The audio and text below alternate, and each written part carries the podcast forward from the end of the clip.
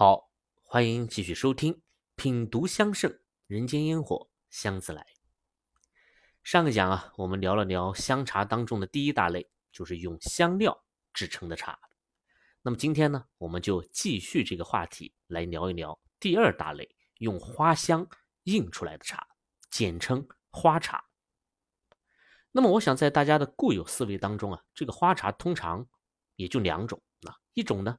是只有花而没有茶叶的，比如说像菊花茶啊、藏红花茶、金银花茶呀、啊桂花茶呀等等。那么还有一种呢，就是花与茶叶它是混合在一起的啊。我们一泡沸水冲下去啊，就能看见茶叶渐渐的下沉啊，花朵呢缓缓的上浮啊，很有美感。但是今天我们要来聊的这款花茶呀，它却不属于这两种当中的任何一种。啊，因为在我看来，上述这两种花茶的这个花香气都太过微弱了啊，它无法达到我心目当中香茶的这个级别。那么它们这个香气微弱的原因啊，也是显而易见的啊，因为花香本身嘛，就是最容易挥发的一种香气啊，它与木质、树枝啊、根茎之类的这些香气相比，存留时间和这个香气的强度都微弱了很多。所以，我们看在古代的香方当中，真正用花朵啊来入香的是极少极少的啊。即使是梅花香啊、兰花香，它也不会用到真正的梅花和兰花。所以，合香当中如果一定要用到这些花朵的话，要么就是用大量的花朵，要么呢就是用类似啊知吸法呀、啊蒸馏法之类的这些净花、蒸花的手段啊来进行萃取。所以，仅仅凭借那么一点点的花朵啊，尤其还都是一些啊香气早已挥发殆尽的干花的话，那我们把它冲泡在沸水里，就想要还原它们鲜灵绽放时的香气，那简直是个不可能完成的任务。所以，我要讲的这种花茶，它具备三个特征：第一，它是用鲜花来入茶的，它保留了最为原始。和纯正的花香气。那么第二呢，就是它用到了远胜于茶叶数十倍的鲜花，而不是那些啊混合在茶叶里面的区区几朵。那么第三，就是这些鲜花呀，它并不会出现在最终的这个香茶里面，它是只留香气而不留花的。那么唯有做到这三点，我认为才能让一杯花茶香气如故，芬芳不减。那么我们该如何来实现啊这种高还原度的花香呢？那这里就要用到了一种特殊的制茶工艺——写作印。这个字啊很有意思，它的写法呢是一个薛宝盖头啊，下面呢是一个音乐的音。那么通常在香学当中，我们对这个字的理解啊就是窖藏的意思，因为它的本意就是指地窖啊。比如说马路上的那种圆形的铁饼子啊，就叫做印井盖。所以平日里我们常说印香印香啊，其实就是窖藏香品的意思。但是呢，更加有意思的是，这个字啊还有另外一个读音，那就是熏，而它的意思也是跟熏香的熏是一样的，它就是专门用在制作香茶的这个工艺上面的，特指用花香来熏茶叶啊，通过熏的方式来让茶叶充满花香气。所以“印”这个字啊，如果用在花茶的制作当中时，它一定要读作“熏”，那否则就是外行了。所以在这期节目当中啊，我所说的“熏”其实都是写作“印”这个字的，大家一定要注意分辨。那么接下来啊，我给大家举一个最为经典的这个花茶的案例啊，我们从头到尾来看一看一杯真正的花茶是怎样被制作出来的。有一个成语啊，叫做。国色天香啊，它是出自唐代啊李俊的那句“国色朝酣酒，天香夜染衣”。那么这首诗实际上形容的就是牡丹。那么牡丹嘛，在大部分这个国人的心目当中都是堪称国花的啊，百花丛中最鲜艳的。那它的艳丽的确是无花可及。但是若论香气的话呢，啊，牡丹纵然也有香气，但恐怕难当这。天香之名啊，至少它是有对手的，所以被称之为天香的就另有一种花儿，那就是茉莉花啊，也叫天香茉莉。这个茉莉花呀，我们是太熟悉不过了啊！好一朵茉莉花啊，我们唱了几十年了。但是很少有人知道，其实茉莉啊，并不是我们中国的物产，它是原产于西亚的，之后呢传入了印度啊以及南海诸岛，最后才随着汉唐时期海上丝路的兴盛传入了中国。那么这个传入的时间点啊，相对于很多其他的外域物产来说，算是晚的了。那么由于是舶来品啊，茉莉呢这个名字在古书当中会被写成很多很多的字样啊，比如说佛经当中它会被写作抹莉啊，这个抹开的抹啊，厉害的厉啊，或者是茉莉啊，就是沉默的默啊等等。但是它们的这个读音呢却都是相同的，那这就证明啊，茉莉它是一个音译词。所以到了中国以后啊，它也被赋予了一层这个莫离的这个寓意，就是不要离开的意思嘛。所以啊，相传在古代的七夕节啊，年轻的男女们都会泛舟水上，抛洒茉莉鲜花，来祈福两情相悦，永不分离啊。这就是莫离的寓意。那么可能大家会问啊，就是为什么这个茉莉它不能从陆上的丝路啊，从西域传进来呢？那这就是因为这个茉莉啊。很少结果，它无法通过播种来进行繁殖啊，大多都是扦插的。那么活的植株嘛，自然是很难经受起啊漫漫黄沙的考验了。所以茉莉它作为舶来品，在中国最先扎根的地方就是东南沿海，而其中呢，又以福建茉莉的种植历史和茉莉花的品质最负盛名。因此啊，我们今天要讲的这款花茶的主要原料。就是福州的茉莉花。茉莉呢是从热带来的，所以它的这个生长习性有些特别。那在我看来，茉莉是属于不太好种的那一种啊。那当然种活是没有问题，但是想要把它种得好却很难。那首先啊，茉莉它是喜高温怕低温的啊，十度以下基本上就不长了，而三十五度左右才是它最适合开花的温度啊。所以在北方。基本上是没有办法种的啊，种了呢也不怎么开花。那么其次呢，茉莉啊喜光照，就是阳光越强，它就越长得好，那这个花儿的品质呢也就越高啊。所以我以前在重庆啊这样缺少阳光的城市里去种茉莉，那每年开出的花都是星星点点、柔弱不堪的啊，香气啊也很清淡。那再有呢，就是茉莉它是喜湿。怕涝的啊，这一点也很纠结，就是它既需要大量的水，可是水一多，它又很容易烂根啊，所以普通土壤的这种沥水性呢，也都很难达到这个种植茉莉的要求。所以以上这三点天生的习性，其实也就注定了为什么福州会成为高品质茉莉花的核心产区。大家知道这个福建啊，自古以来就有。八山一水一分田的这个称号，那意思就是说，它的这个土地啊，八成都是山地啊，几乎没有田啊，也就是没有平的地方。那么实际上还是不止的啊。经过今天的这个测绘啊，福建全省百分之八十九以上都是丘陵和山地，那唯一的那么一点田地啊，还是河流冲击出来的这个平原。那比如说福州平原，就是闽江。啊，冲击出来的。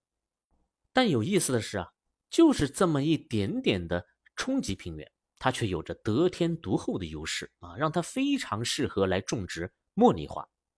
那么我去福州啊考察的时候，就发现很多茉莉花呀，都是种植在河流两侧的，那或者是离水很近的这个丘陵的脚下。这一来呢，啊，供水充沛，它满足了茉莉对大量水的需求；二来呢。这种河流冲击出来的土壤啊，通常都是富含沙粒的，它的渗水性很强啊，即使水多了，也会很快的渗掉，这样就避免了烂根的问题。所以这一路看过去啊，也十分有趣，很多的这个小丘陵呢，都形成了一个一个很立体的生态系统。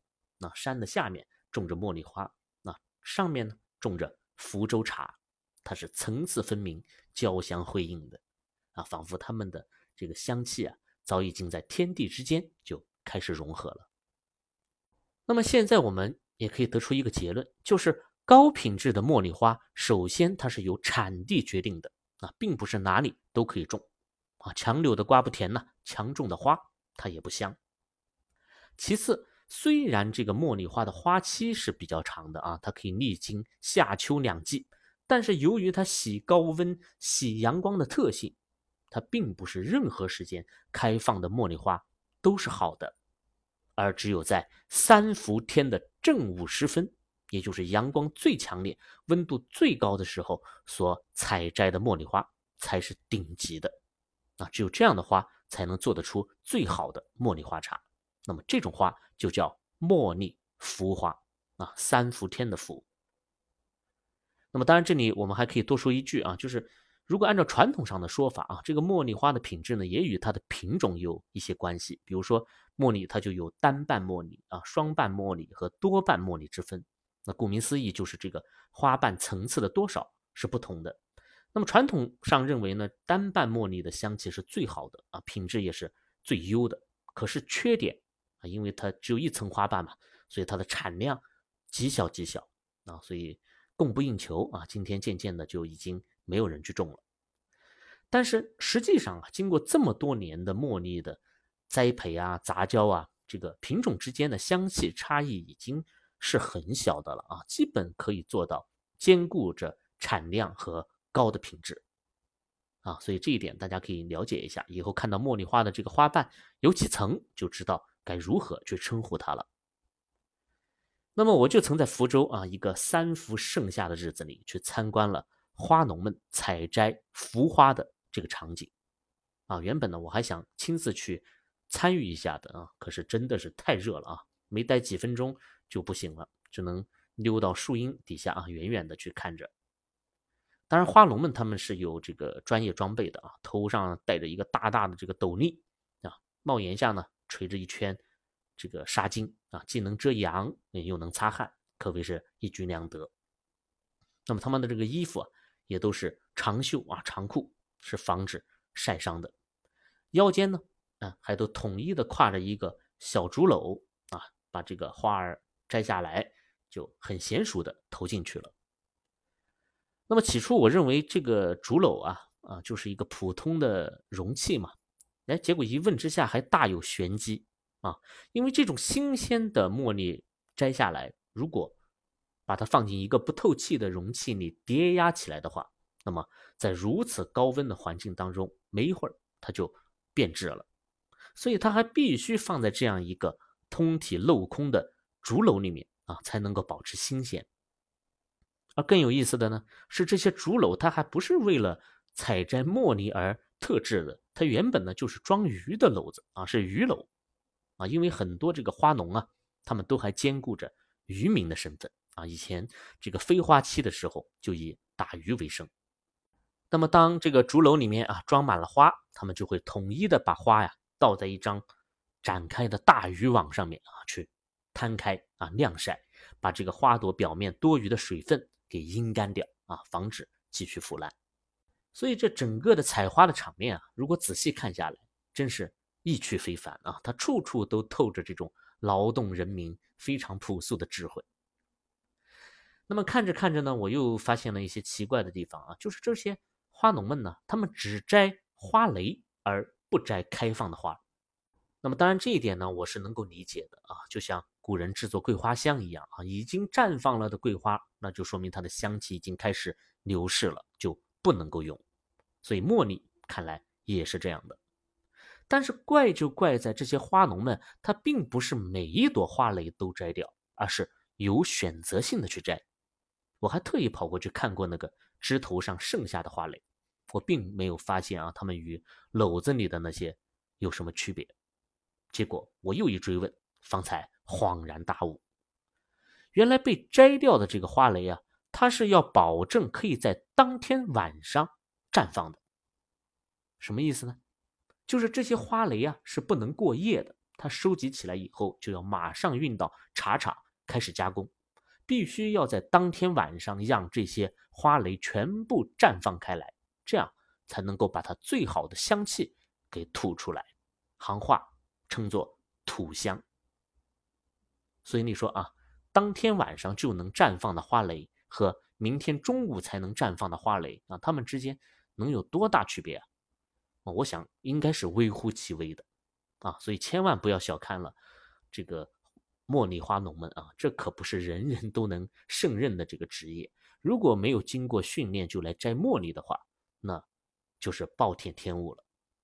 而娴熟的花农们呢，他基本能够保证百分之九十以上的花蕾都能够在当晚绽放。可想而知啊，这需要何等的眼力和经验啊！那么大家现在应该知道了吧？这个采摘茉莉花可不是一件悠然自得的工作啊，它完全是一个与时间赛跑的过程啊。我们中午开始摘，到傍晚收工，这期间的几个小时呢，首先要做好保鲜的工作。摘完以后，就要马不停蹄地运往茶厂。这路上只要稍一耽搁，大量啊堆积在一起的鲜花就会很快变质。那么运到茶厂以后呢，还要立即在室内啊把这个。挤压的花蕾重新给摊开来啊，迅速的为它进行降温和透气，而且这个过程依然不能够掉以轻心啊，还需要仔细的去控制花堆的温度，要让它保持在三十五度左右，这个花蕾呢才能渐渐的均匀的开放。那么这个过程啊，就叫做伺花啊，伺候的伺，那的确是比伺候人还要细致入微啊，所以也算是一个非常形象的比喻了。那么一直等到这些花蕾基本上啊都开放了，那就要开始最关键的这个熏的环节了。那怎么熏呢？首先啊，要按照配比啊，把花与茶给充分的混合起来，堆成一个堆状啊，再把顶部呢给摊平，然后铺上一层茶叶来封顶啊，就是做到花不外露啊，防止这个花香的流失啊。这个步骤啊叫盖面。那么接下来呢，这个茶堆当中的温度就开始上升了啊，茶叶开始大口大口的吸附着茉莉花吐出来的香气啊，这个过程就是熏。那么要熏多久呢？啊，是不是啊堆起来以后我们就可以去睡觉了，然后早上起来再继续后面的操作呢？完全不是这样啊，熏一次的时间没有定数。啊，大约就是五六个小时的样子，所以具体的这个时间节点是要根据茶堆的温度来确定的。如果你放任不管，这个茶堆的温度持续的升高，里面的这个花香啊就臭烂了。所以呢，要时刻关注这个花堆的温度啊。据说有些老师傅他是不用看温度计的啊，把手伸进茶堆里面一摸，马上就知道状况。那么差不多等到这个温度上升到四十度出头的时候。就要再次摊开茶堆进行降温透气啊，这个步骤就叫做通花。那么通花之后呢，还要再次的把它堆成堆啊，这就开始了复熏的过程，也就是再一次的熏制。那么复熏同样会进行五六个小时，所以这两次熏花结束，基本上啊天也就亮了啊，一个不眠之夜就在如此的辛劳之中过去了。复熏完成之后。啊，再次的摊开茶堆，我们就会看到里面的这个茉莉花，它已经发黄了啊，残留的香气呢已经很微弱了，而茶叶呢，反而却吸附了茉莉所有的精华啊，透着如同花田里那般新鲜的香气啊，那那么这种香气的传承和流转啊，的确是十分神奇的。那么接下来呢，就要用筛子啊，将花茶进行分离。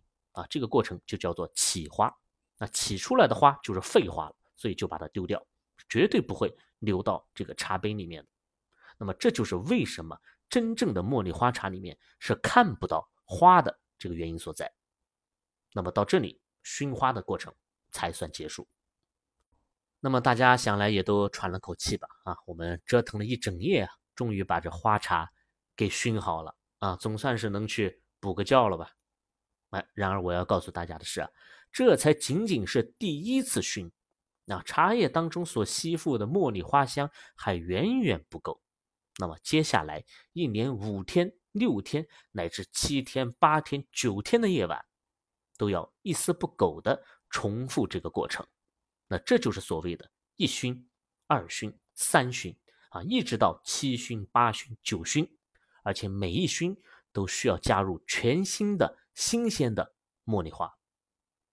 所以此时此刻呢，啊，我跟大家讲到这里啊，我又看了看我面前的这杯茉莉花茶，真的是感慨良多。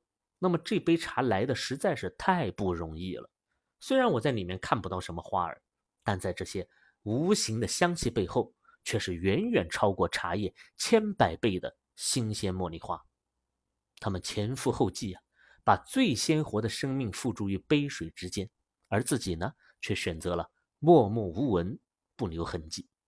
那这种无畏无私的精神，啊，着实令我有些感怀。于是再细品一口吧，啊，让香气通达灵魂深处，也不负这些冰清玉洁的夜夜凋零了。那么这里啊，我们还可以多说一句啊，就是正宗的茉莉花茶，它在初次熏制的时候，师傅们呢还会适当的来加入一些玉兰鲜花，那这堪称是点睛之笔了啊。它可以让这个花茶的头香啊显得更加的轻灵跃动，而且入口的感受也更加的鲜甜。那么加入玉兰的这个步骤也是十分讲究的啊，它既要体现出玉兰花的这种鲜甜的滋味，又不能透出玉兰的花香。也就是说，如果你在茉莉花茶当中喝出了玉兰香的话，那便是制作失败了啊，行话叫不能透兰。那么这其实与荷香也是一样的啊，有很多香料它不一定是需要在香品当中体现出它的存在的，但一旦缺少了它，却如同缺少了灵魂。所以啊，大家千万不要忘记，好喝的茉莉花茶当中还有玉兰啊，这位深藏不露的好帮手。好了，一杯正宗的茉莉花茶呀，终于是制作完成了。那么我喝起来大约有这样的几点感受。可以与大家一起分享。那么首先呢是香气啊，完全是新鲜茉莉的花香，没有任何一丝腐朽的感觉。那与那种干品茉莉花泡水的这种感受啊，简直是天壤之别。那么除了鲜活灵动之外，它的香气还十分持久啊，这也是判断茉莉花茶品质高低的一个标准。那如果这个花香它是一掠而过的啊，一泡有香，二泡三泡它就不香了的。要么是熏的次数太少了，要么呢就是没有遵循正宗的制作工艺。而通常像六熏以上的茉莉花茶，连续冲泡十次以上都是香气扑鼻的。其次啊是口感，啊我也借用一句行话吧，叫做冰糖甜。啊这是福州茉莉花茶独有的一种回甘的效果。那虽然并不是说真的像冰糖那么甜啊，但是这种回甘呢。的确是透着丝丝清凉的，那我认为重点应该在这个“冰”字上。那宛如福州夏夜的海风啊，可以把浮躁一扫而空。那当然，它既然是香茶嘛，除了花香以外，茶也同样的重要。只是福州的茶自古以来便是享誉天下、人尽皆知的。那茉莉花呢，也可以与福州当地的烘青绿茶啊、红茶、白茶等等进行不同的组合。那么这些搭配呢，也都各有不同的口感，所以它们合出的香气是各有千秋的。但是由于时间关系啊，我关于这个茶叶的部分啊，我们便不在这里去展开了。那么节目的最后啊，我还想再借由茉莉这个主题啊，跟大家简单聊一聊一款非常知名的香品啊，它也是一款以茉莉香气而著称的香品。想必剑门香堂的老朋友们都是品鉴过的，它叫二苏旧菊。这个二苏，它自然指的是苏轼啊、苏辙这两兄弟了啊，所以很多人会认为这是一款古方，其实不然啊。二苏旧局呢，是陈云君老师在他的《燕居香语》啊这部著作当中所自创的一个香方，他只是托了二苏兄弟的这个名号而已。那么这则香方是比较简单的啊，它原方是这样写的：沉香、檀香削成小方粒或压碎啊，乳香、琥珀、盐粉，以此四物合于适量蜂蜜中，最好用枣花蜜，取用为丸，再用干品茉莉花滚于蜜丸之外，阴干。那么很显然，这个用到的材料并不是很多啊，沉香、檀香、乳香、琥珀啊，最后用。干茉莉花来裹衣，那么就前四种材料来看啊，其实并没有太多的新意啊，因为沉檀嘛，与各种树枝材料的这个荷香比比皆是。但是最后的这位茉莉花，哎，却让整个香方显得与众不同了啊！我也深深的为陈云君老师的创意而倍感赞叹。那么这些洁白的茉莉花和干净的茉莉香气，顿时啊，就让二苏兄弟的儒雅之风、书卷之气脱颖而出了。这是我个人呢，也有一些小小的建议啊。那么我想大家听到我讲到这里，应该也能猜出个几分了吧？就是这些干品茉莉花的香气，实在是有些差强人意的，甚至可以说几乎没有什么香气。那么果茉莉花为一，岂不成了一种形式了吗？那不得不说，这是一点遗憾之处。那于是乎啊，我斗胆对这款香方也做了一些修改，就是用大量的新鲜的茉莉花，以蒸的形式把它融入到了香林里面。啊，同时呢，用提取出来的这个茉莉花汁对陈坛做了进一步的这个炮制。那么如此一来，这款二苏旧菊便真的是不负天香茉莉之名了。那么后来我也对我修改的这个香气啊做了一番形容，我说此香初闻有茉莉芬芳，久之花香渐淡，寒意愈浓，清冽中透出隐隐的甘甜。